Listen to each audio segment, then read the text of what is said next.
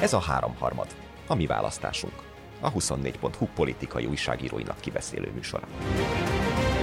Ha lesz egy nem különösebben ismert, nem különösebben népszerű, vagy nem különösebben kompetensnek tartott Fideszes jelölt, és vitézi egy opció, akkor azért a, a gondolkodó Fidesz szavazók között az, az egy opció lehet, hogy én a, a vitézit jobban támogatom, mint a felsoroltakat.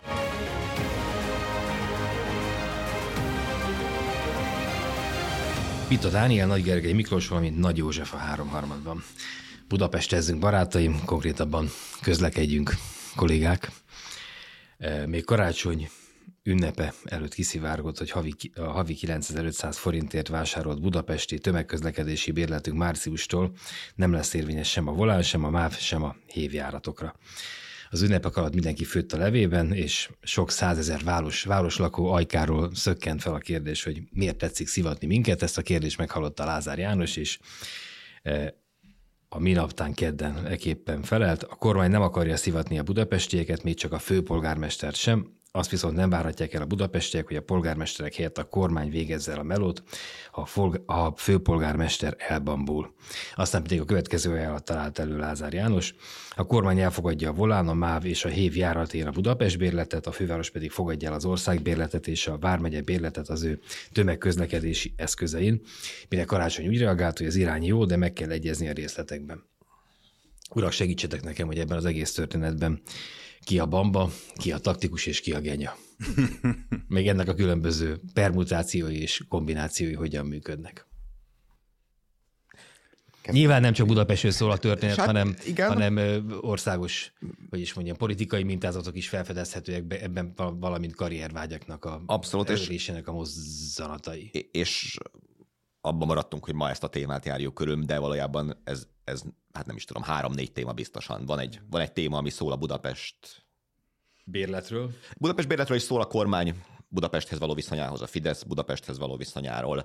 Van egy leálkozása, ami szól szerintem Lázár Jánosról, akinek ugye talán még ilyen B témának majd behozhatta, ugye ő bejelentette, hogy nem indult többet egyéni parlamenti képviselőnek, és szól valamennyire a, az ellenzék, vagy Karácsony Gergely személyes stratégiájáról, jövőjéről megspékelve Vitézi Dáviddal.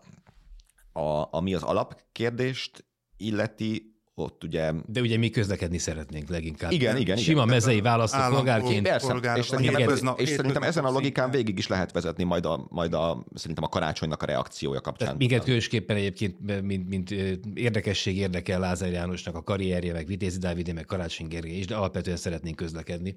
Akkor indítsuk ebből a Abszolút, és, a beszélgetésünket. A, a, szerintem a karácsony reakciója ebből a, ebből a nézőpontból is lesz majd megítélhető, mert szerintem sokan meglepődtek rajta, de de aki így gondolkodik, mint te, hogy közlekedni szeretne, azt szerintem kevésbé. Üm, igen, tehát, hogy ha az az ajánlat, amit itt Lázár János megfogalmazott, hogy kölcsönösen fogadjuk el egymás bérleteit, ugye az nem egy ajánlat ebben a formában, eh, ahogyan ő megfogalmazta, hiszen ezt egyetlen egy magyarországi város alkalmazza, Zalagerszeg.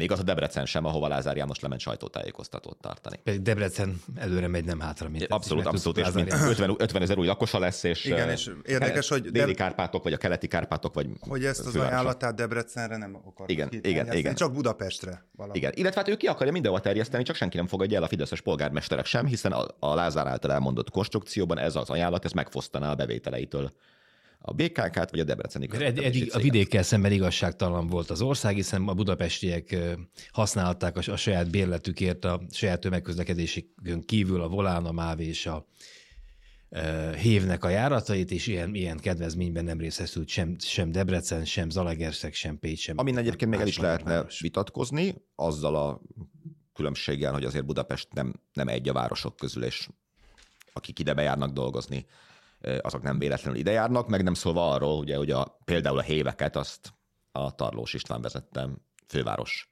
döntött úgy, hogy nem üzemelteti tovább, hanem odaadja az államnak. Ugye, ha ez nem történt volna meg, akkor föl sem vetődne az a kérdés, hogy a Budapest bérlet vonatkozzon-e a hévekre, hiszen az a BKK járata volt, a BKV konkrétan.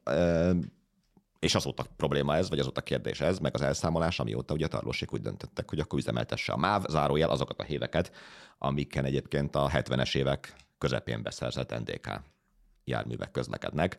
2024 négyben is, egyre kisebb számban, de azért még közlekednek, már hogy nem közlekedik helyettük semmi, tehát kisebb számban azért közlekednek, mert elrohadnak, de hogy még csak napi renden sincs például járműbeszerzés. Tehát egy ilyen szolgáltatási színvonalról beszélgetünk, amit, a, amit az állam garantál. És igen, hogy ha, ha, ha, ha a nulladik pontra megyünk, én is azt gondolom, hogy valamiféleképpen a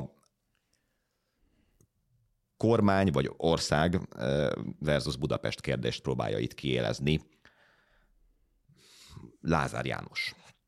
Hogy ez, ez egyértelmű kormányzati szándék is-e, vagy, vagy csak egy Szólókarrier része. Igen, szólókarrier része, arról szerintem majd talán érdemes lesz beszélni, csak nem e, akarok mindent így az elején, nem tudom, én egy mondatba elintézni. E, és azt hiszem, hogy van köze ahhoz is, hogy azért a mindenféle felmérések szerint azért hát nem Budapesten fogja a legfényesebb eredményét elérni a Fidesz. Arról is beszéltünk már ebben a műsorban, hogy ugye főpolgármester jelöltje sincsen, majd szerintem arról is fogunk beszélni ma is, hogy nincs lesz-e esetleg ellenzéki főpolgármester jelöltje lesz-e a Fidesznek, mint azt Tarlós István előrevetítette. Mondom némi iróniával. A, és hogy lehet, hogy, hogy az a logika van emögött, hogy igen, ez, ez, ez vidéken működhet, hogyha egy picit hergelünk Budapest ellen, és megpróbáljuk úgy beállítani, mintha valami írtozatos jótétemény lenne az, hogy egyébként az állam biztosít valamiféle közösségi közlekedést olyan járatokon, amik egyébként az agglomerációból hoznak be embereket dolgozni, iskolába, stb. Budapesten. Ez egy bonyolultabb kérdés, a pont a hévek miatt, ugye, amik közül van olyan, ugye a Csepeli, amelyik el sem hagyja Budapestet, tehát végképp meglehetősen abszolút, hogy valaki a Budapest bérletével ne tudjon a Csepeli héven közlekedni, ami nem megy ki Budapestről, de ez meg mégiscsak az a helyzet, amit tarlókségok okoztak azzal, hogy, hogy lemondtak a hévek üzemeltetéséről. Az, hogy a Volánbusz által üzemeltetett járatokon milyen tarifarendszer legyen, az nyilván egy, az egy közlekedési kérdés, és annak az elszámolása valóban egy ilyen dolog, ami pont ugyanúgy nem érdekli az embereket, mint Lázár János, meg Karácsony Gergely, meg Vitézi Dávid karrierje. Őket az érdekli, hogy ne kelljen 9500 helyett 18 ezer forintot fizetniük, és két különböző bérletet venniük akkor, hogyha egyébként Budapest területén belül utaznak egy volánbusz által üzemeltetett járattal. De a szappanopera szépen felépítve, hiszen kitalálódott egy probléma, amitől mindenki, akinek, akit érdekelt az, vagy érintett volt, az rezeghetett a két ünnep között odahaza, mint a kocsonya, hogy ilyen stílszerű legyek. Aztán pedig Lázár János, aki ezt a problémát megteremtette, föl is emelte a megoldást, fölkínálta Karácsony Gergelynek, aki aki ugye a két ünnep között, meg az ő tanácsadói, meg a hozzá közel álló emberek mindenféle verziókat, egyébként Vitézi Dávid is mindenféle verziókat felfestett, de pont ezt a megoldást, ami egyébként pofon egyszerűnek tűnik, ezt a verziót nem festette föl. Magyarán az, hogy jó, akkor minden marad a régiben, csak cserébe akkor aki vidéki jön Budapestre bármilyen ország bérlettel, az itt nyugodtan felülesen hatós villamosra, és akkor a, a Szélkámán tér. És a pénz a... meg menjen a MÁV-hoz ezért cserébe. Igen, Javasolja igen. Lázár János. Tehát Budapestről vegyünk ki annyi pénzt, amit egyébként ezek az, ezek az emberek itt hagytak volna Ez... a napi Budapest bérletér, vagy a, vagy a BKK jegyért. Egyrészt, másrészt, ha ezt tovább gondoljuk, Budapest lakosként lehet, hogy neked is jobban megéri venni egy országbérletet. Tehát, hogy ilyen értelemben az mennyi most? Az 9450 lenne, tehát 50 forinttal kevesebb, mint a, a, a Budapest bérlet.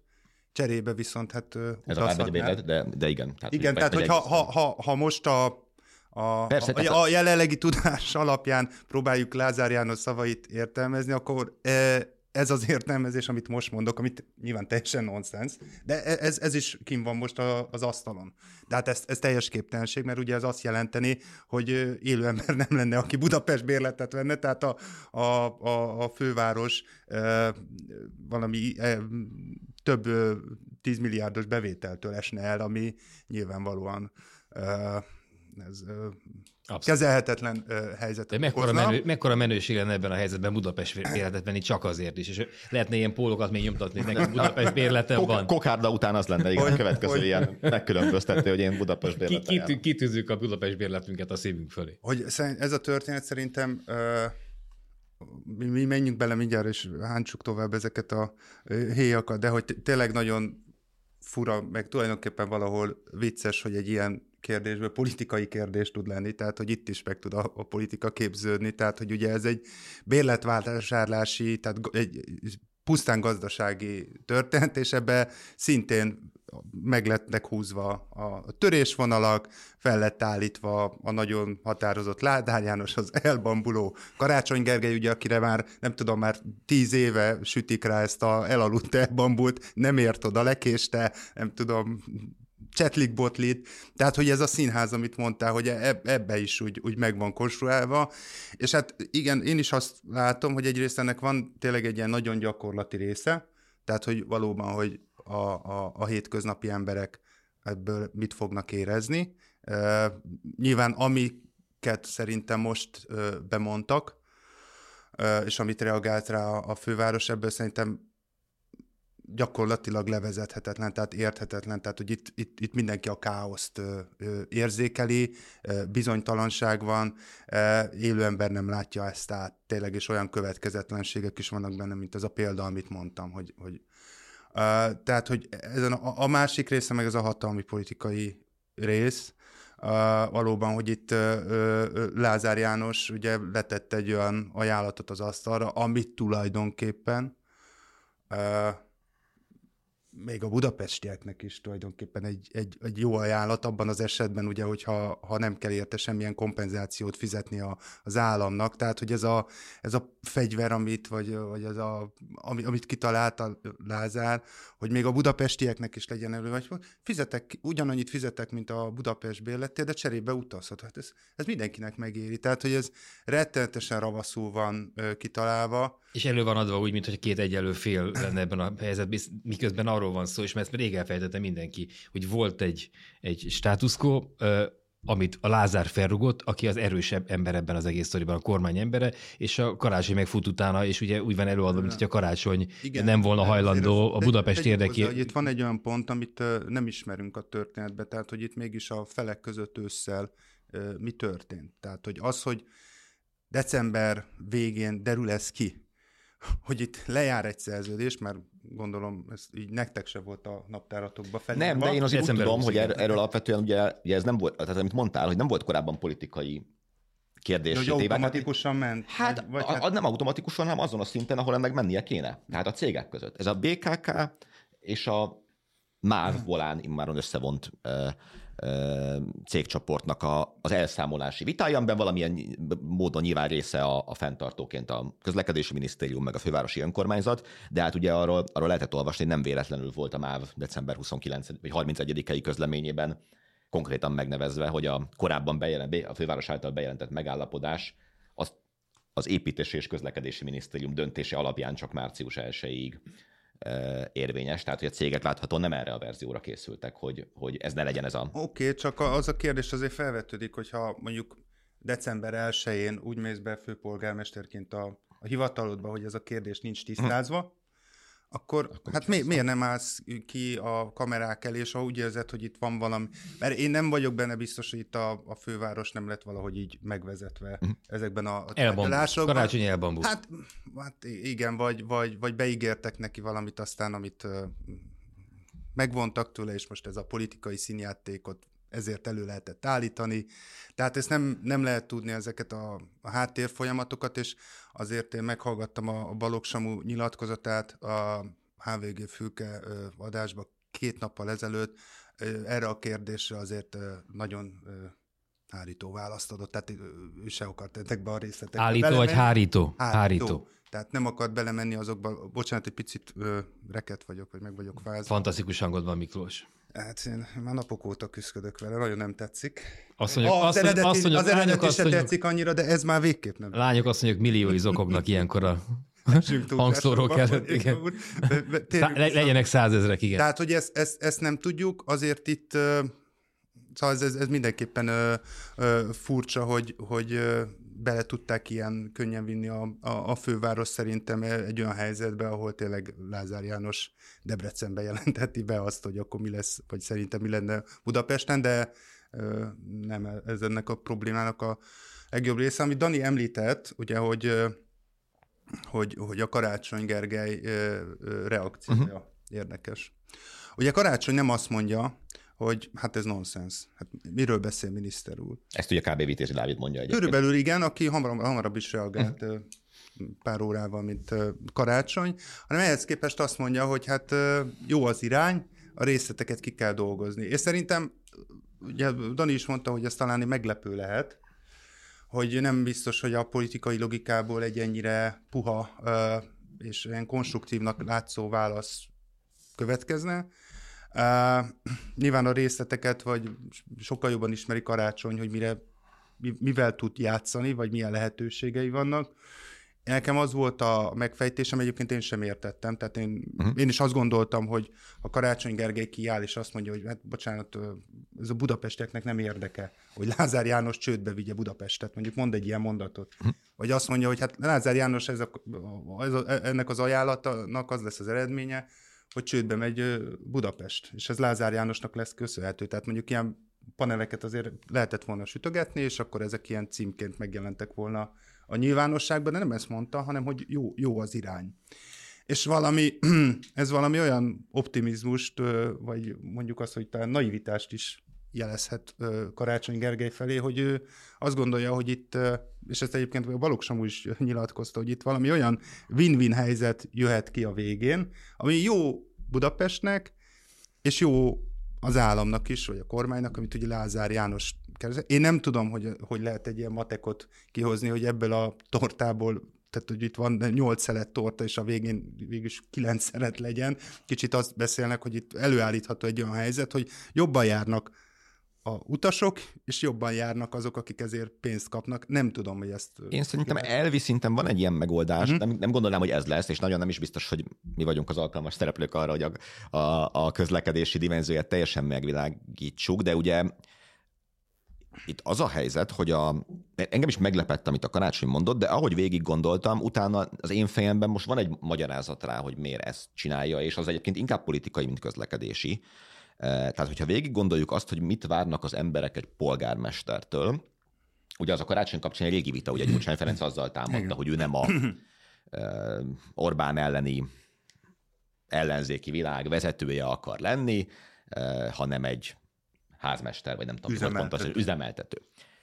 Másfelől én azt hiszem, hogy részben az emberek az általuk megválasztott vezetőktől az nem feltétlenül azt várják, hogy harcoljon, hanem hogy megoldást találjon.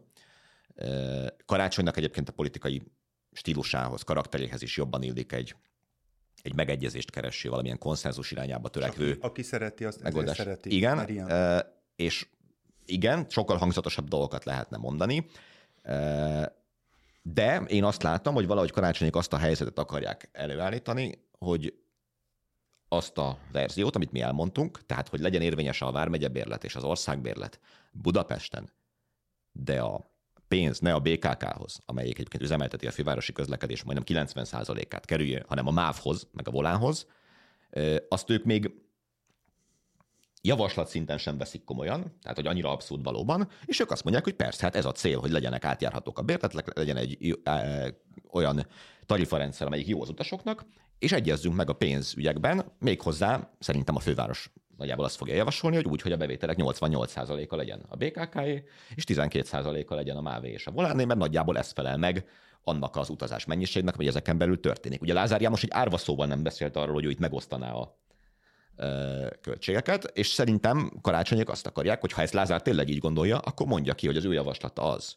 hogy amit most akkor már politikai eh, síkra tereltük igen, a beszélgetést. akkor legyen az a mondás, hogy Lázár János csődbe akarja vinni Budapestet, hiszen a MÁV-hoz folyatná be a BKK-nak járó pénzeket. Ha meg nem ezt mondja, hanem valóban ez egy ajánlat, hát akkor az az legyen a kiinduló pont, hogy ki milyen arányban közlekedteti a járatokat, vagy kinek a járatain milyen arányban utaznak az utasok. Hogy ebben láz, karácsonyék bíznak -e ebben, hogy ez egy megoldható feladat-e, és ilyen szempontból ez egy optimista vagy naív elgondolása vagy sem, és ők valójában csak azt akarják, hogy ne ők legyenek ebben a, a nyilvánosság előtt zajló meccsben, akik kimondják, hogy nincs megállapodás, hanem, hanem Lázárékat sodorják bele abba, hogy legyen világos a Lázári ajánlat, hogy ez pontosan mit jelent, hiszen ő ugye beszélt másfél órát Debrecenben a sajtótájékoztatón, de nem mondta el azt, hogy hogyan képzeli a bevételek megoszlását, hanem ezt mindenkinek a fantáziájára bízta. Akik nincsenek jó véleményen Lázár János nagyvonalúságáról, azok nyilván úgy értelmezik, ahogyan ahogyan értelmeztük, tehát hogy nem lenne bevétel megosztás, ez nyilván a főváros joggal gondolja abszurdnak,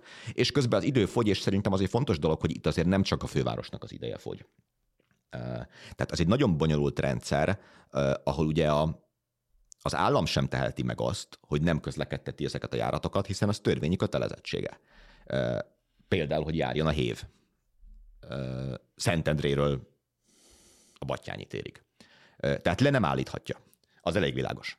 Hiszen ugye több százer ember nem tud bejönni Pont dolgozni. a Szentendrei héven van az, hogy jár Szentendrétől a Battyányig, illetve jár Budapesten Igen, belül. azért mondtam a Szentendrei példát, mert hogy, tehát, hogy igen. A, a... Tehát ki lehet lőni minden második szerelvényt, ami Békás, egyébként nem, nem mennek hát ki igen, csak Békás akkor, megyeren túl Szentendrén. Hogy én abban azért erősen kételkedem, hogy az érdeke lenne, akár már a, a GDP szempontjából a kormánynak, hogy ne lehessen Budapestre bejönni az agglomerációból dolgozni. Már pedig minden második szerelvénynek a kinyírása egyébként nagyjából ez lenne.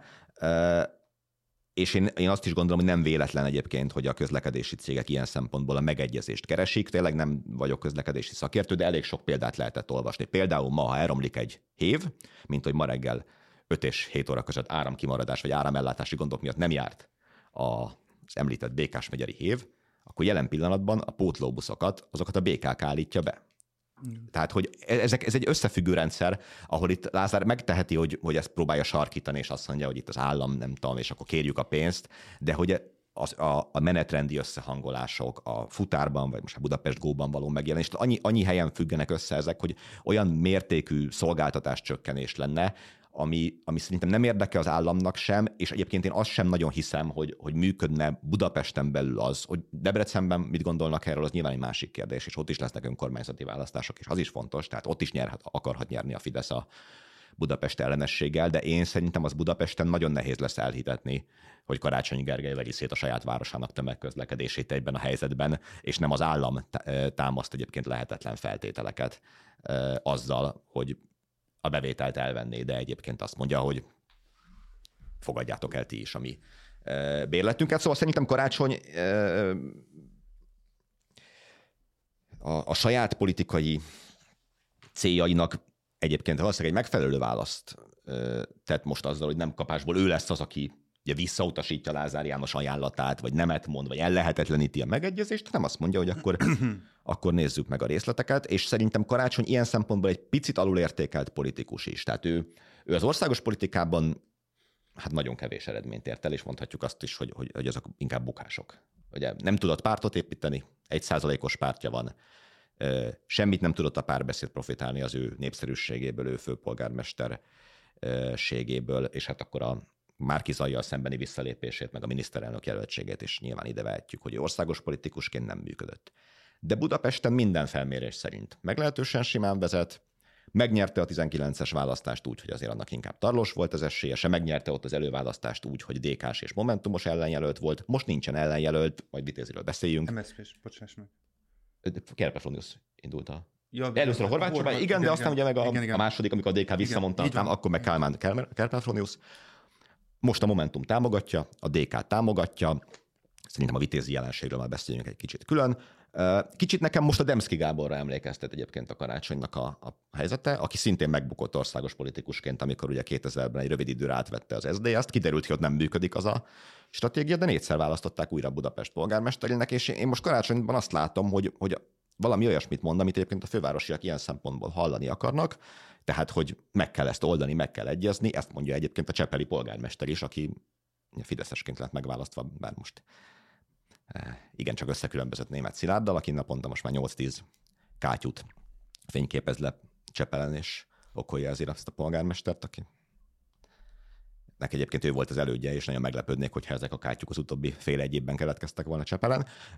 Szóval, hogy, hogy ez egy nem létező politikai stratégia lehet, hogy, hogy nem elvinni a balhét, hanem Lázárra kenni, és persze itt erről sokszor beszélünk ebben a műsorban erőforrás különbségekről, stb., hogy vajon ki tudja a saját történetét jobban elmesélni, és ebben nem könnyű a Fidesz világgal versenyre kelni, de itt Budapesten belül szerintem karácsony esetében nem is lehetetlen azért azt világossá tenni, hogy ő megegyezni akar, és az állami ajánlat olyan, ami elfogadhatatlan.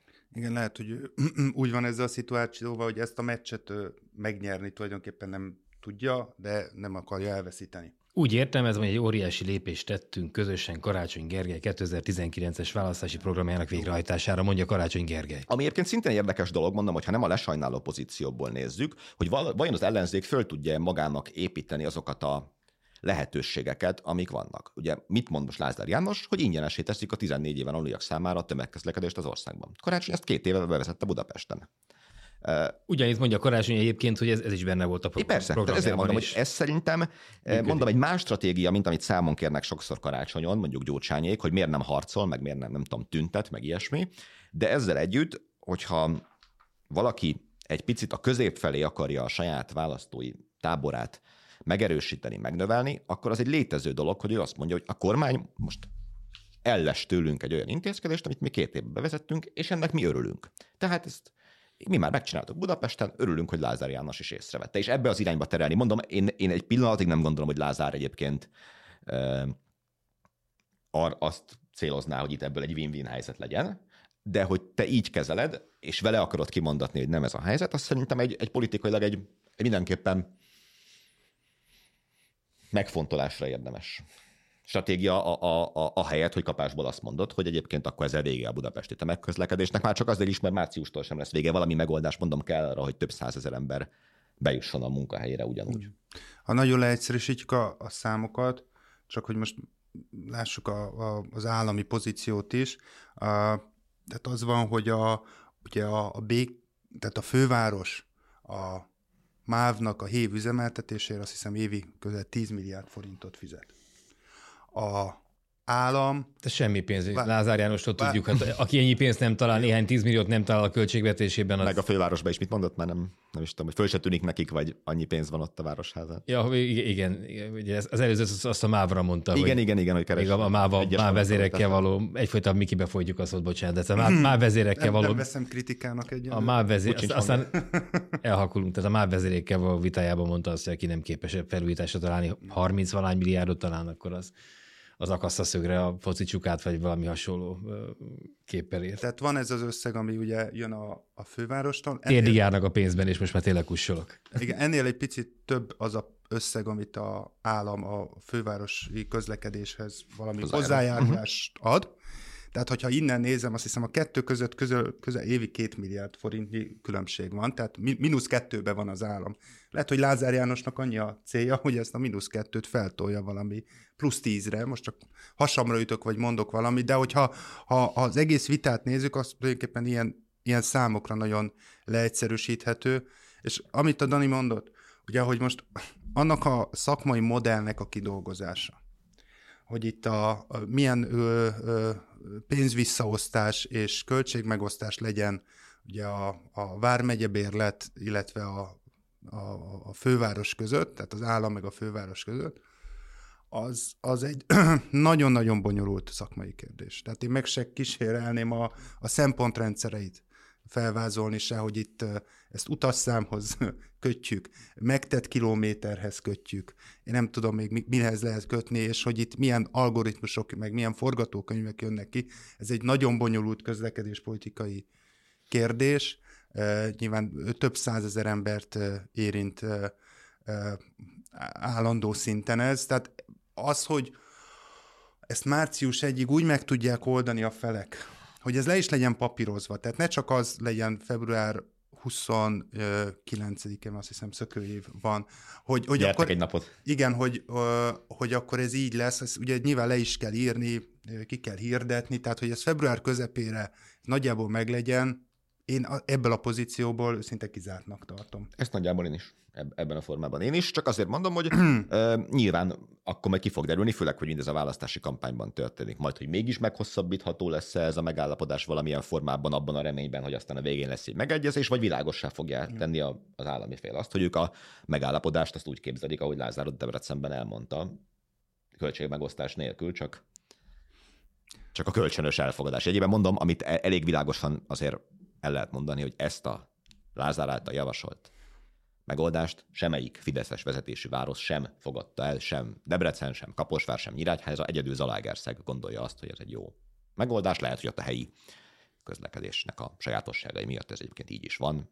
Különösebben nem ismerem a, a Zalaegerszegi helyközi közlekedést, ott egyedül az az a város az, ahol el, elfogadják a a Vármegye bérletet a városon belül, és ott így, így folynak be a bevételek, mindenhol máshol ez a helyi közlekedési céghez Ö, megy. Ennek a keddi Lázár ajánlatnak van szerintem egy kicsit alultárgyalt része, ami egyébként akár az ellenzéki politikában is megjelenhetne, ugye, hogy, hogy ugye minden bérletet megszüntetnek, így azért, yeah. hogyha valaki egy olyan helyen lakik, mint tudom én, ingázik munkahelye vagy egyéb okok miatt, és egyébként 15 kilométert utazik egy nap, meg 15-öt vissza, de ebbe a 15-ben van egy megye határ, akkor neki mostantól sokkal drágább lesz a, a utazási költsége, mert akkor ugye meg kell vennie a, az országosat.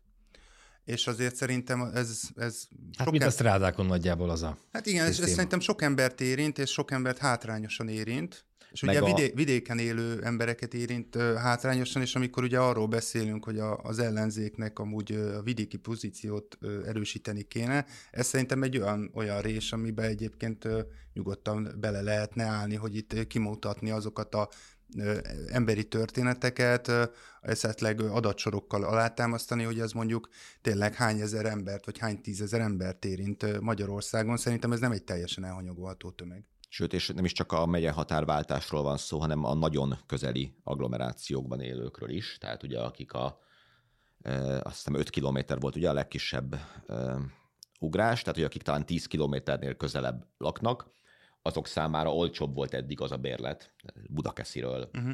Budapestre, Budaörsről Budapestre, és még ami 5 kilométernyire van a fővárostól Budapestre, mint maga az egyébként 9500 forintos vármegye bérlet, tehát náluk is egy ilyen 50-60 százalékos áremelkedés lesz, és valóban, aki egyébként meg annál távolabbról jön, annak meg sokkal olcsóbb, sokkal olcsóbb tud lenni a, a megyebérlet, de hát ők maguktól eddig is vehettek megyebérletet, átszokhattak rá, tehát ugye valójában ez, az, ez, ez, amit most úgy ad el, hogy megszüntetjük a sokféle bérletet, meg ilyesmi, ott ugye eddig is vehetett valaki vármegyebérletet, ha azt gondolta, hogy neki az jobb megoldás. Most azokat szüntetik meg, akik egyébként azért nem azt vették, mert volt annál olcsóbb, vagy számukra kedvezőbb opció.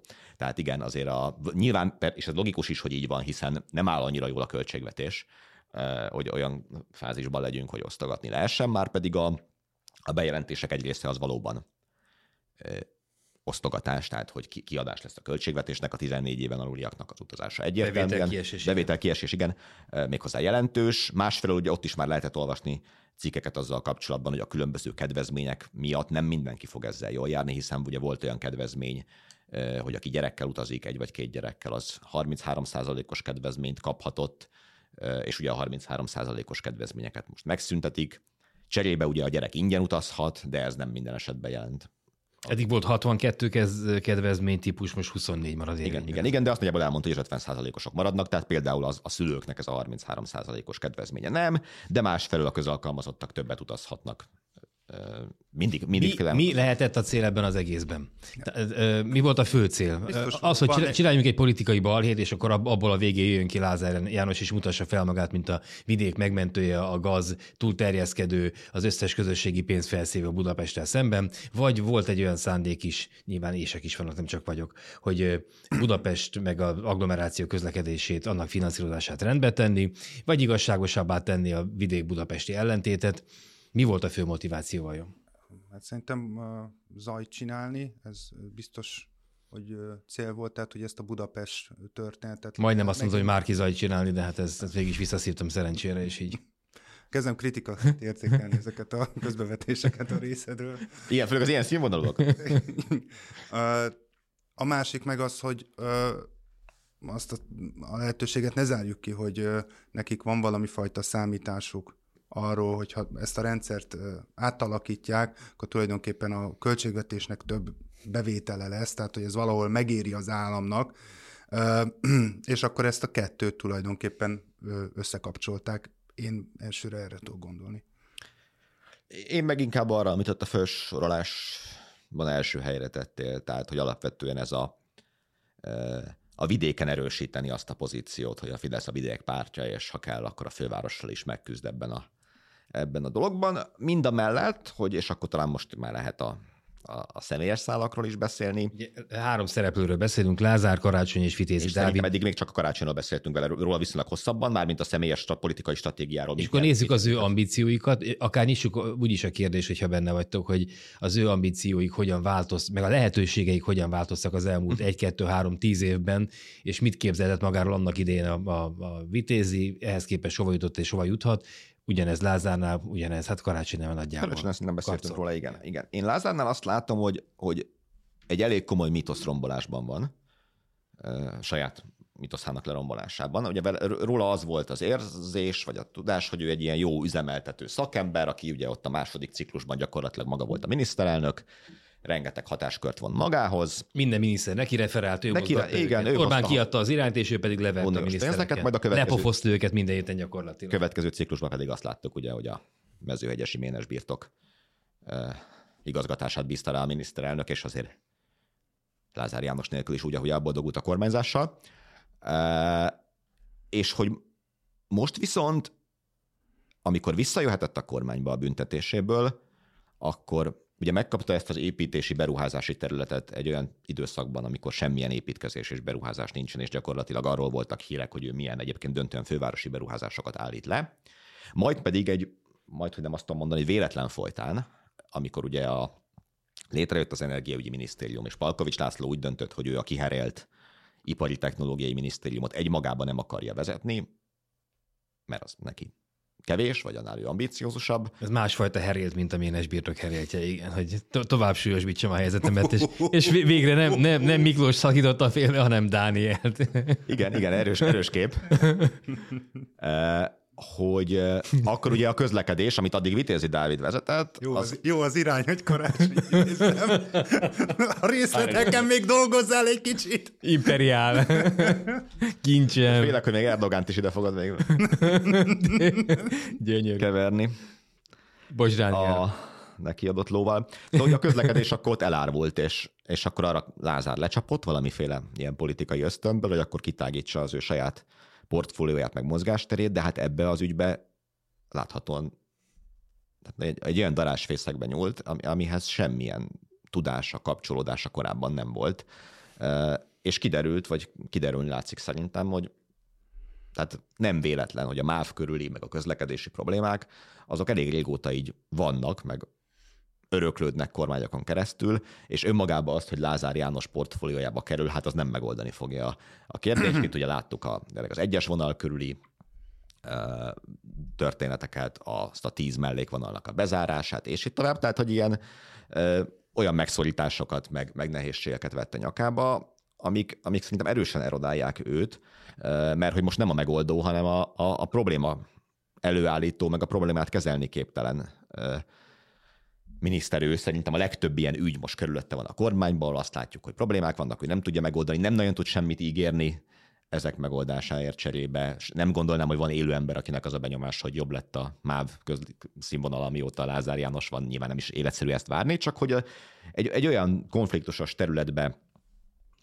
vágott bele, ahol egyelőre pozitívumot még azt hiszem nem nagyon ért el. Lett egy elég erős opponense, ugye Vitézi Dávid személyébe, aki minden egyes lázári megszólalásra másodperceken belül csap le és alkalmatlanozza őt, meg az egyébként keszthelyi polgármesterből közlekedési államtitkára előlépett ö, Nagy Bálintot. És ráadásul ugye Vitézi Dávidnak meg, megvan a kompetencia ebben a kérdésben. Politikus, politikusként nyilván sokkal szerényebb, vagy, vagy véletlenül sokkal szerényebb képességekkel rendelkezik, de közlekedéshez értő szakemberként ő beágyazott itt a köztudatban. És szerintem ezzel el is jutunk ahhoz a kérdéshez, hogy, hogy akkor itt milyen képlet van e mögött, és én azt feltételezem, nagyon nehezen tudom elképzelni azt, hogy Vitézi Dávid, aki ugye gyakorlatilag 2010 óta folyamatosan a Fidesz jó voltából töltött be pozíciókat, nyilván egyébként egy tehetséges ember, és saját tudásának is köszönhette, de a kinevezéseit azt ugye a fővárosban a Fidesz vezetésű Tarlós István vezette önkormányzattól kapta, majd ugye volt kormánybiztos, aztán meg ugye a Fürjes Balázs alatt dolgozva a Budapesti Fejlesztési Központnál szintén kormányzati pozícióban, majd pedig közlekedési államtitkárként, tehát pontosan 13 évet töltött Fideszes megbízásban. Az egyszer csak minden korábbi kapcsolatát elvágva hirtelen egy ellenzéki politikussá vált volna. Én erről már az élőadásunkban is próbáltam beszélni. Tehát nyilván azt érdeklődéssel várjuk, hogy végül Vitézi Dávid elindul-e a főpolgármester jelöltségért, de hogyha igen, akkor nagyon nehezen tudom én azt elképzelni, hogy neki annyi ambíciója legyen, hogy az LMP-t bejuttassa a fővárosi közgyűlésbe. Tehát az egy reális forgatókönyv szerintem, hogy ez, ez jó az LMP-nek sok szempontból, tehát ha az LMP egyébként akár vitézivel, akár más, hogy be tudja azt bizonyítani, hogy ő önállóan egy életképes, létező szereplő, fölhozza a térképre egy olyan embert, aki, aki bejutatja őt a közgyűlésbe, az jó az LMP-nek. Az, hogy az LNP ott van a közgyűlésben, az kinek jó, az is egy érdekes kérdés. Az LNP-nek biztos. Az LNP-nek biztos, de tulajdonképpen talán azt se szárjuk, hogy a Fidesznek sem baj az, hogyha egyébként van egy olyan ellenzéki párt, amelyik hiszti ellenzéknek nevezi a többi ellenzéki pártot, magát pedig a konstruktív ellenzék szerepébe helyezi bele, és kiválik az összefogásból. De hogy Vitézi Dávidnak mi lenne abban jó, hogy egyébként elér 5-6 százalékot, azt nem nagyon látom, és innentől kezdve érdekes matek az szerintem, hogy vajon Vitézi Dávid nem bízik-e még abban, hogy egy adott pillanatban nem csak az LMP-nek lesz a főpolgármester jelöltje, mint ahogy egyébként ugye erről Tarlós István beszélt. És ha nem, akkor pedig nyilván még érdekesebb lesz ez a Lázár versus főváros. Meg azt is nehezen tudom elképzelni, hogy Vitézi Dávid anélkül lépne meg a karrierje szempontjából ilyen fontos lépést, vagy vállalást, jelöltségvállalás, hogy ezt ne egyeztetni azzal a párttal, amely párt őt különböző a Dani által sorolt 13 év alatt már pozícióba helyezte. Nyilván ez egy, tehát a vitézi történet az, az ettől nagyon érdekes most, és az, hogy hova fut ki, szerintem élő ember nincs, aki meg tudná mondani.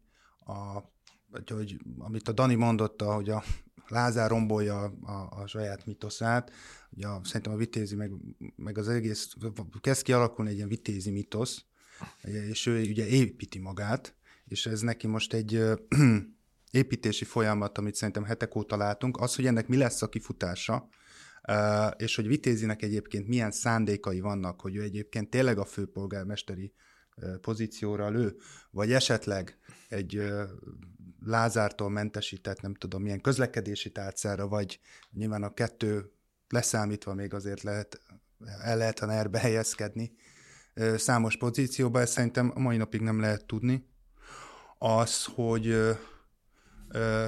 én is azt gondolom, amit a, a, a Dani mondott így az LMP kapcsolatban, tehát azt látom, a, hogy a Vitézinek, ha ebbe az egész fővárosi történetbe belevág, inkább az az érdeke, hogy, hogy ő egy független jelölt legyen, LMP támogató, és hát nyilván itt elő lehet majd keríteni sok-sok civil egyesületet. Ugye a civil jelölt mitosza, azért az is, az is egy felhasználható politikai termék. Tehát neki inkább szerintem ez a, ez a célja. Az LNP-nek meg az, hogy a listája elején ott legyen egy olyan név, hogy Vitézi Dávid, amit ő szerintem az LNP-ben, hát mondom, Ungár Péter elsősorban azt reméli, hogy egy picit meghúzza az LNP listáját, nem csak Budapesten, de talán az LP-ben is, mert hogy ez a két választás ugye együtt lesz, és ezek a egyébként a szavazás technikai kérdéseknek szerintem pont júniusban nagyon, nagyon komoly jelentősége lesz, hogy akkor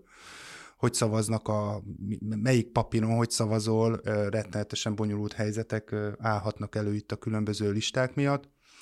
De hogy té- való, valóban az van, hogy a, a, a, a vitézi egy ilyen helyezkedésben van, és itt szerintem a, az a forgatókönyv sem zárható ki, hogy itt a végén ugye a Fidesz nagyon későre tette ezt a döntést, márciust mondtak talán, hogy itt előáll egy ö, olyan helyzet, amiben a, akár a, a vitézi lesz ö, számukra a, a megoldás. Én azt hiszem, hogy ez nagyjából annyira egyszerű, hogy a mérések mit mutatnak majd nekik. Tehát, hogy nem gondolom, hogy, hogy, hogy, hogy emögött mindenféle értékrendi problémák felvetődnek. Ugye például az a kérdés, hogy Vitézi Dávid a Fidesz közlekedés politikájához, vagy a budapesti autós üldözés témájához hogy viszonyul, tehát hogy az nem kifejezetten Fidesz kompatibilis üzeneteket fogalmaz meg, de, de ez meg egy olyan dolog szerintem, ami kb. három napig lesz téma. Hát meg Tehát ezt át lehet keretezni Meg Csak átkeretezni sem kell, abban ember ezt a Fidesz csinálta, tehát a, a, a tarlós Lázár viszony is nagyon rossz volt. A Fidesz egy hatalmas nagy párt, rengeteg szavazóval, szólnának a mellett érvek, hogy a Budapesten Budapest párti politikát Igen. folytasson, országosan meg ugye, pártit. Ugye ez az, amit most mondasz, hogy ha a Fidesz állítja elő a konfliktusokat, akkor azokat a konfliktusokat a Fidesz is tudja hát, megfelelően keretezni. Ha mind a két oldalon a Fidesz van egy konfliktusnak, Igen. akkor... Én a tarlós, tarlós Fidesz vitában is nagyjából ezt éreztem csomószor, hogy ők állítják elő direkt a konfliktusokat, Szerintem hogy fel lehessen mutatni Tarlós István, mint a tökös. A Fidesz, az ő, ő támogató Fidesz és a polgármesteri, főpolgármesteri székbe emelő fidesz szemben is tökös, kiálló, az érdekeiért, az elveiért odapakoló És ez egy figura. politikai egyszer egy is ezt, ilyen helyzeteket előállítani, ha mind a két álláspontot te foglalod el egy vitába, akkor valóban csak te tudsz nyerni minden esetben gyakorlatilag.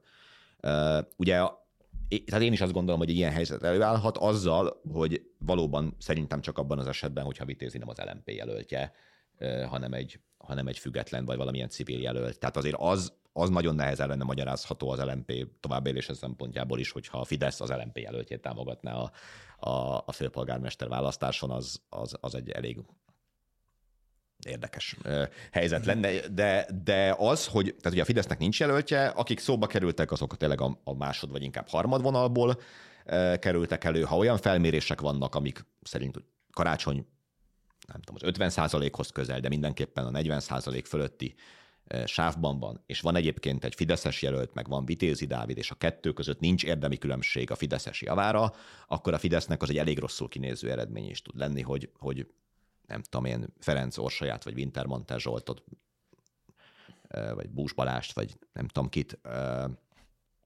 Vitézi Dávid ostromol. Tehát, hogy a vitézi jelenség abból a szempontból is nagyon érdekes, mondom, abszolút világos, hogy ebben a mostani kampányban meg aztán végképp az ő szakértelemmel elő tud jönni, hiszen miről szól a kampány?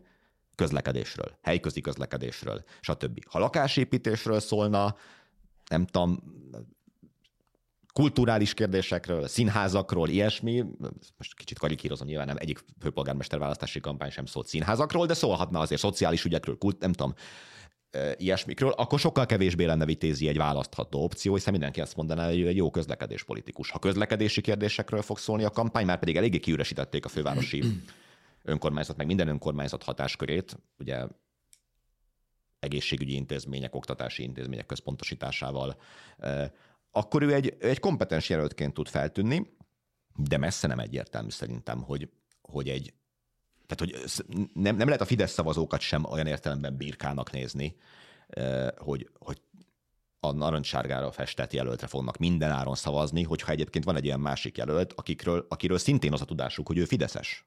Fideszes volt, vagy egy picit összekülönbözött velük. Tehát persze van politikai lojalitás, meg nem tudom, a választói lojalitás is, de nem egyértelmű szerintem, hogy a Vitézi a karácsony gyengítené.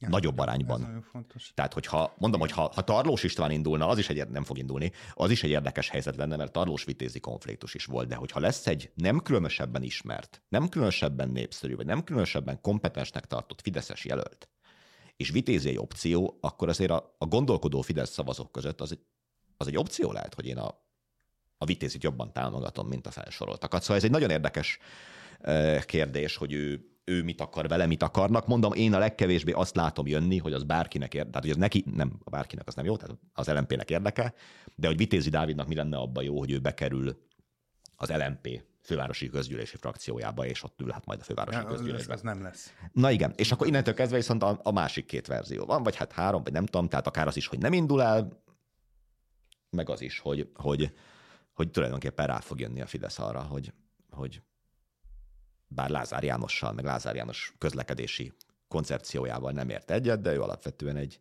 a Fideszes akolból jövő jelölt, aki mondom 13 éven keresztül folyamatosan Fideszes önkormányzati meg kormányzati megbízásokat látott el, és azért esett ki a kormányból, mert Palkovics László lemondott. A, a vitézi karakternek azért a, a határait, vagy a, azt, azt a Dani is említette, szóval szerintem ez, ez egy fontos, hogy hogy lehet, hogy egy picit azért abban a csapdában van a, a nyilvánosság, hogy egy, kezd egy ilyen vitézi túlértékelésbe belefut. Igen, ugye, mi, mind... méréseket ismertségről. Igen, egyrészt nem, nem látunk, ugye itt már itt azért én hallok olyan véleményeket, hogy a vitézi akár megverheti a karácsonyt is, hogy, hogy a vitézinek mekkora népszerűsége van, hogy micsoda vonzerőt jelenthet. Azért ez nagyon fontos, amit a Dani mond, hogy valójában igen, is, van egy szakember, egy közlekedési szakember, a, viszont azért a főpolgármester választás nem csak erről szól.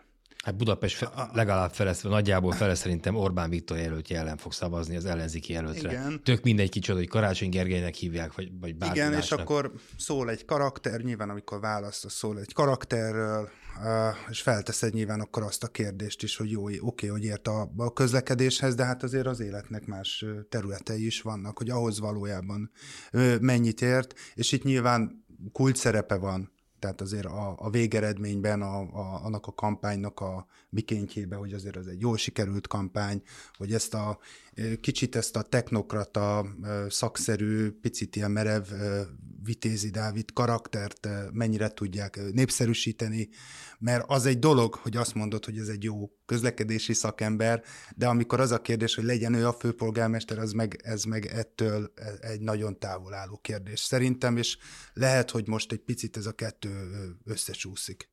Lázárról beszéljünk még pár szót. A Lázár karrier, hát ugye az egy erős mondat volt a közelmúltban, amikor azt mondta, hogy ő nem indul a következő országgyűlési választáson. Ez mit jelent? Ez megint valami játék, és aztán majd, mint ugye korábbi ciklusban beült a parlament utolsó, pacs, utolsó pacsorába, és akkor hogy én bármikor ugrásra készen jövök vissza, vagy tényleg el akar ebből az egészből tűnni, vagy, vagy mi ez? Én, nyilván nem tudjuk ezt most, de ez a műsor most úgyis olyan kicsit, hogy a, a a saját véleményünket mondjuk el azzal kapcsolatban, hogy mi várható, vagy mi van a színfalak mögött. Én nem gondolom, hogy ez az ő elhatározása lenne semmiképpen. Ugye a Fideszben azt kell látni, hogy már a Lázár maradt az egyetlen olyan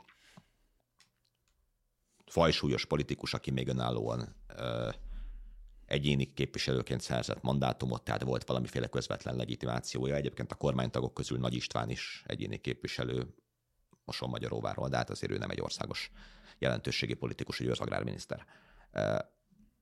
Rogánnak jó ideje nincsen körzete, a legutóbbi választáson már Gulyás Gergely sem indult egyéniben, Varga Mihály sem. Én azt hiszem, hogy voltak, akiket a Fideszben némiképp irritált, hogy Lázár folyamatosan építette ezt a ezt az imidzset arról. És erre hivatott is. Persze, hogy az emberek közül járja a körzetet, itt vagyok Makón, itt vagyok Hódmezővásárhelyen. Ez a szerintem sok olyan mondata van, nem készültem most ebből, tehát vissza tudnánk idézni olyan nyilatkozatait, lehet, hogy még neked is. Le, lehet-e annál magasabb legitimáció, így, mint az, hogy én egyéni Meg annál fontosabb a politikában, meg hogy ez, minden, ez az alapja mindennek, stb. Zárójel, természetesen lehet egy közvetlen hódmezővásárhelyi vagy térségbeli helyzet is, amit kezelni akarnak. Tehát ugye, hogy van egy pici ilyen olvasata ennek a bejelentésnek, hogy én már hátraléptem, akkor ezt várjuk Márkizaj Pétertől is, hogy ne menjen a kettőjük konfliktusára rá az egész térség, meg az egész város jövője.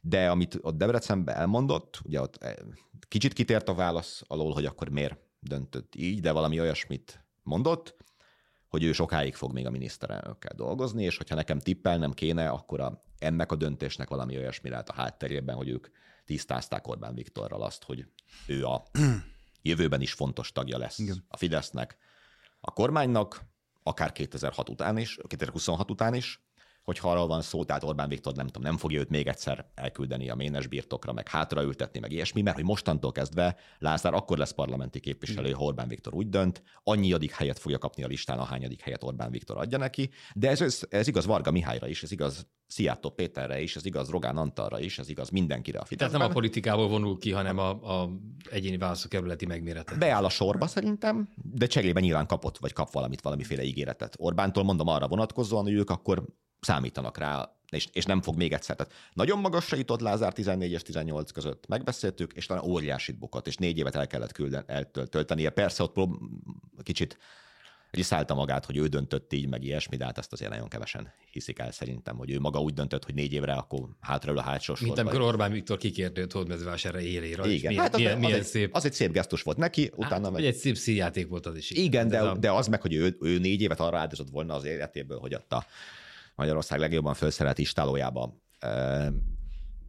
vízágyon, meg nem tudom, milyen kapnak ugye a lovak, az, a, ott töltse el, az nem életszerű. Tehát ő visszavágyott a politikába, megkapta, és én azt gondolom, hogy van most valamiféle díja az Orbánnal, ami egy hosszabb, valóban hosszabb távú, de az ő közvetlen legitimációját ilyen szempontból megszüntető helyzet, és ő akkor meg fontos embere a Fidesznek ezt deklarálták, de nem, egy, nem, egy, nem egyéni képviselő. Ahogy egyébként nem egyéni képviselő, mondom, senki sem a, a Fidesz fontos politikusai közül már. Igen, a, annyit fűznék ehhez hozzá, hogy igen, látszólag tényleg a Lázár János a saját életbiztosításáról mond le, tehát a uh-huh. mozgásterét saját elhatározásából vágja vissza, de, de nézhető a történet úgy is, hogy tulajdonképpen a 2010-es évek közepén akkor a, a a, a gazdasági mozgásterét vágták vissza Lázár Jánosnak. Tehát, hogy a Lázár János megszalidítése a ner az, az egy ilyen tíz éves projekt Orbán Viktornak, és most, most lehet, hogy egy olyan alkuhoz jutottak, ami, ami mindkettőjüket tökéletesen kielégíti. Az, azt is szerintem érdemes látni, hogy most amiről ugye Lázár beszél, hogy akkor ő két év múlva 26-ban nem fog indulni. És azért a, a Fideszben a ilyenfajta gondolkodások két évvel, e, e, két évet megelőzően azért vannak.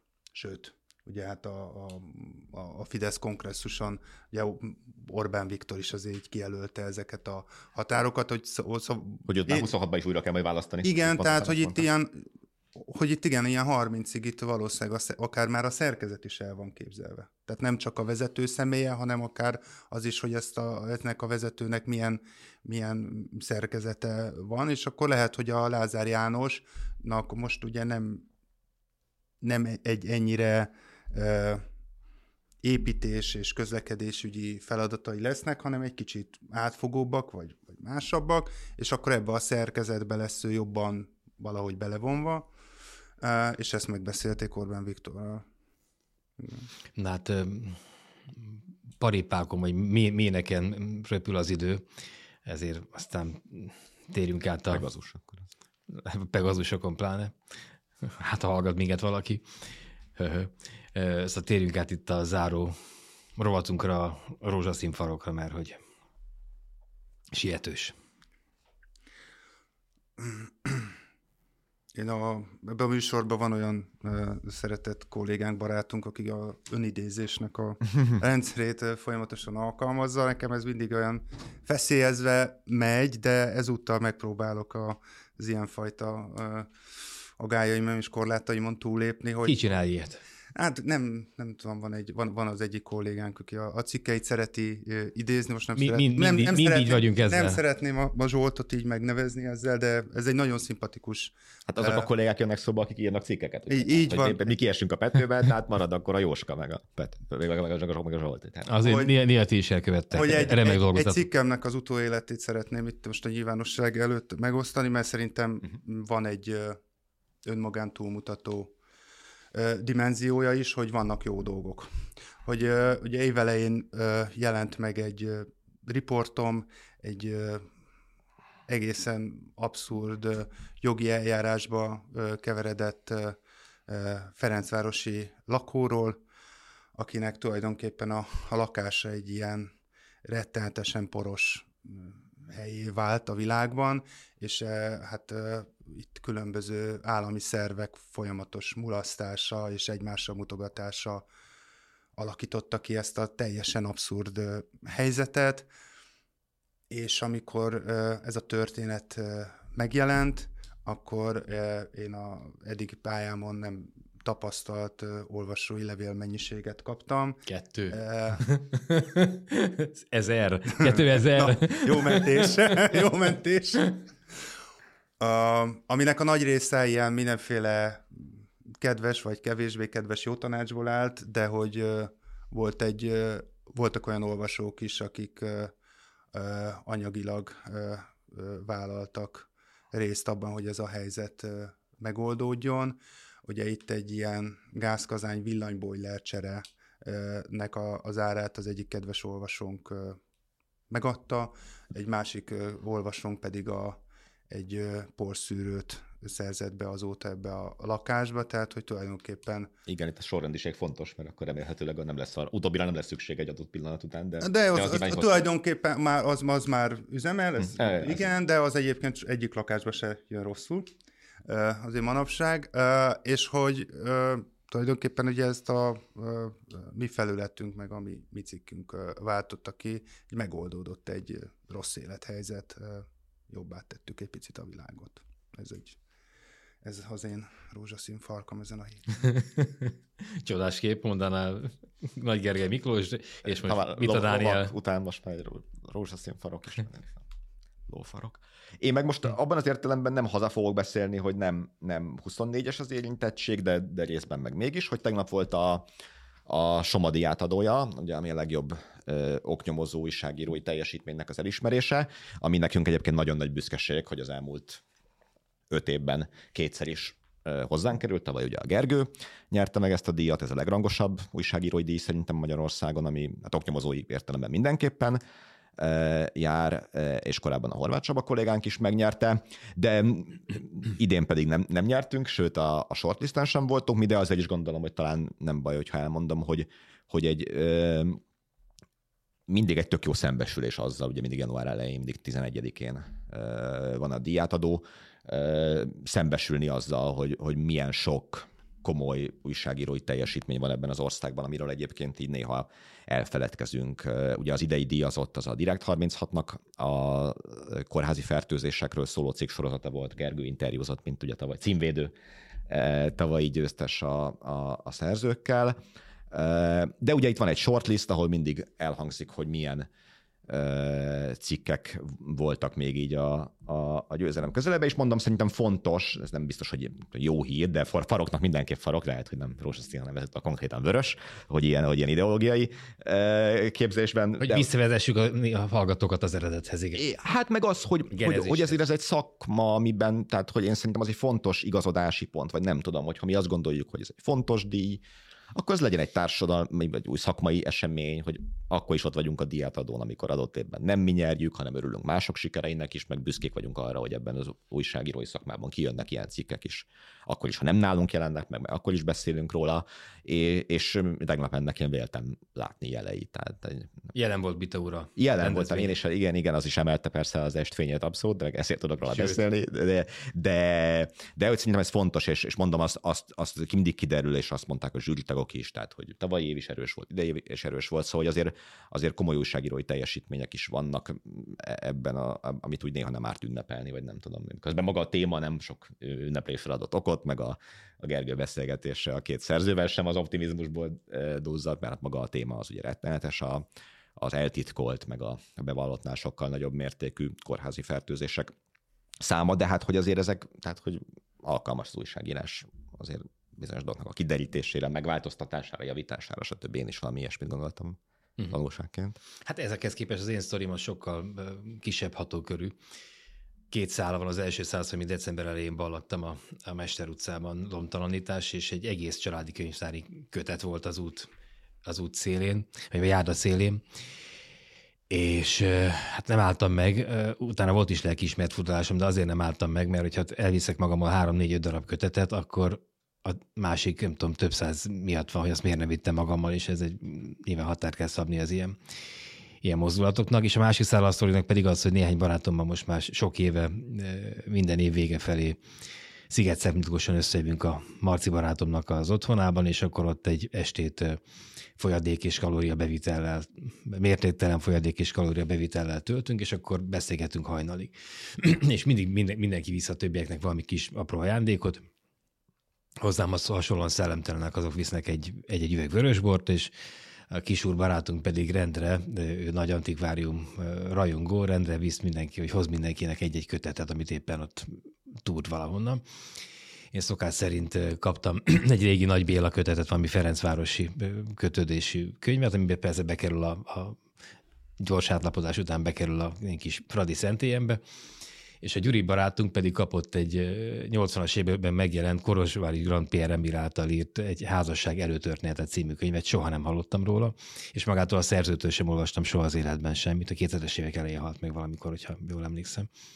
Na és ott a többiek már elpillettek hajnali három után, én pedig még egy pohár vizet töltöttem magamnak, és ott a komódon ott hevert ez a, a kisúr által Gyurinak adott kötet, és ott kezemmel egy pohár vízzel, meg egyébként egy zsíros deszkával, mert hogy azért még a savakat le kellett kötni, állva elkezdtem lapozgatni, és akkor ott álltam vagy 20 percet, aztán pedig elfogyott a zsíros deszka, elfogyott a pohár víz, befeküdtem az ágyba, és még olvastam, aztán már itthon fejeztem be. És csak arra mondom, hogy nem is tudom, mi a tanulság. Hogy elloptad a könyvét a Gyurinak. Elloptam a Gyuri könyvét, de hozom neki vissza. Hír, abszolút. És akkor innentől majd a Gyuri is fogja olvasni, mert mondtam, hogy milyen jó az a könyv, meg egyébként meg lehet, hogy meg kellett volna állni ott a már a Mester utcai könyvhalom mellett is, de hát talán annyi még a tanulság, hogy, hogy érdemes a régi könyveket, amik az emberek esze ágában nem volna. Mixátot a kezedbe veszel, meg boricot, mert néha az, hogy jókait, hogy legalább nem tudom, öt évente egyszer valami egészen régi klasszikus. Nem. Lehet, hogy pont a kettő közt ez a 70-es, 80-as évekből nem csak Moldovát kell elolvasni időnként újra, hanem mondjuk érdemes. Kolozsvári Grand Pierre, még mondom, soha semmit nem, nem olvastam. hogy erre futunk ki, de akkor is elmesélek valamit meg erről, hogy a, mert nekem is napokban. Eléggé az utóbbi egy évben rászoktam erre a hát nem is tudom, a könyv, szekrény, könyves szekrény, milyen, milyen neve ennek? Tehát, hogy ki... hozzá, hozzá is vigy. Igen, igen, igen, ki van rakva különböző közterületekre. Uh, uh, ilyen doboz, vagy mi, tehát szekrény, ahol vannak benne könyvek, ki lehet venni, és úgy illik, hogy tegyél is be helyette. Én egy rengeteget levittem hogy a lakásból, amikről azt gondoltam, hogy már nincsen rá szükség, és annál kisebb számban de vittem fel, és nagyon, nagyon jó darabokkal. Oda kellett volna vigyen a Mester utcai lomtalanító, gondolom a nagypapa halála után kipakolta igen, az egész igen, szekrényt. Vannak rossz tapasztalataim is, tehát itt is jellemző az, hogy néha valaki oda megy és kipakolja az egészet, és gondolom 150 forintos darabáron eladja valami ilyen könyvszekér, vagy nem tudom, antikvárium számára, de hogy nagyon, nagyon jó darabokat lehet találni, viszont ami meg megdöbbentem, és az pont nem Ez hol volt, bocs? Ez most én az első kerületben lakom, tehát ez most az ottani, de hogy ez minden kerületben van szerintem most már lassan ilyen, ilyen könyvszekrény, ahol lehet, lehet cserélni. És hol, melyik utcában, hogy akkor... Ez most konkrétan a horvát kertben van, de az a leg, mm. tehát van, van az első kerületben máshol is. Viszont ami nagyon meglepődtem, az nem jó hír, csak akkor most már ezt is elmesélem, ha ilyen irányba vittük el, hogy kétszer is most szembe jött velem, a, hogy a, a német László iszonya, amit én nem olvastam, ami elég kellemetlen hiányosság, de, de ez a helyzet, és nem lehet megvásárolni gyakorlatilag. Tehát nincs forgalomban, de még antikvár példány sem nagyon lehet belőle. Pedig egy annyira ilyen, hát most nem jó, nem jó szó, hogy azt mondom, hogy alapkönyv, hiszen mint kiderült, én magam sem olvastam, de most nagyon kíváncsi lettem rá, több okból is mondom elém került, és nagyon meglepődtem, és ez viszont meg egy ilyen, tehát hogy végig egy rossz hírrel fejezzük be, hogy, hogy azt gondolnád, hogy azért egy a nemzeti kultúrának azért ő, ő bőven az a rétege, vagy nem tudom, szereplője, akit úgy azért polcon lehet tartani ez a legerősebb regénye.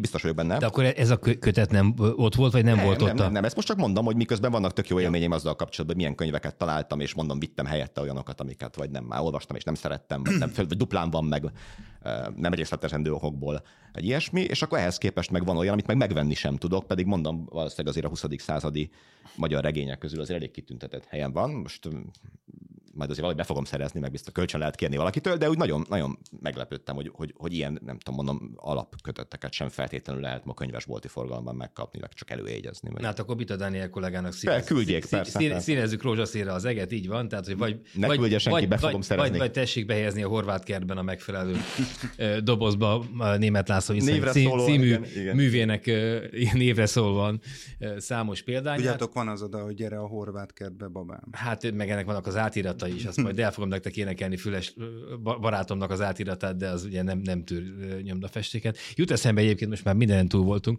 Nyáron ö, nyaraltunk, valahol a, a Balaton parton sátraztunk, és ö, vízparti kemping, nem jut eszembe a településnek a neve, nagyon szégyen, és kimentem, kimentünk sétálni, és volt egy ilyen 150 forintos könyveket is, meg egyéb mindenféléket árusító stand, és ott megtaláltam az általam jegyzett a Vakkomondorországa című kötetet, abból egy, egy, egy példány. Nem... Súlyosan leértékelve. Rongyos, rongyosan olvasva. Rongyosan olvasva, és súlyosan kiedzetelve. És akkor mondtam az eladónak, felkiáltottam, ez az én kötetem.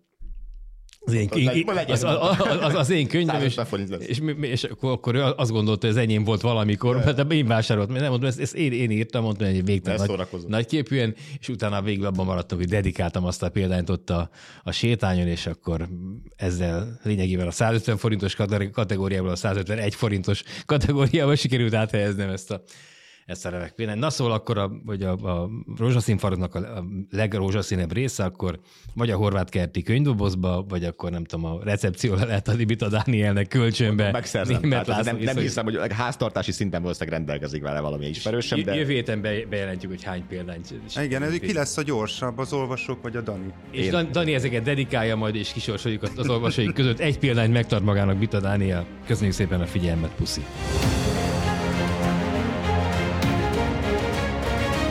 Ez a háromharmad, a mi választásunk, a 24.hu politikai újságíróinak kibeszélő műsora.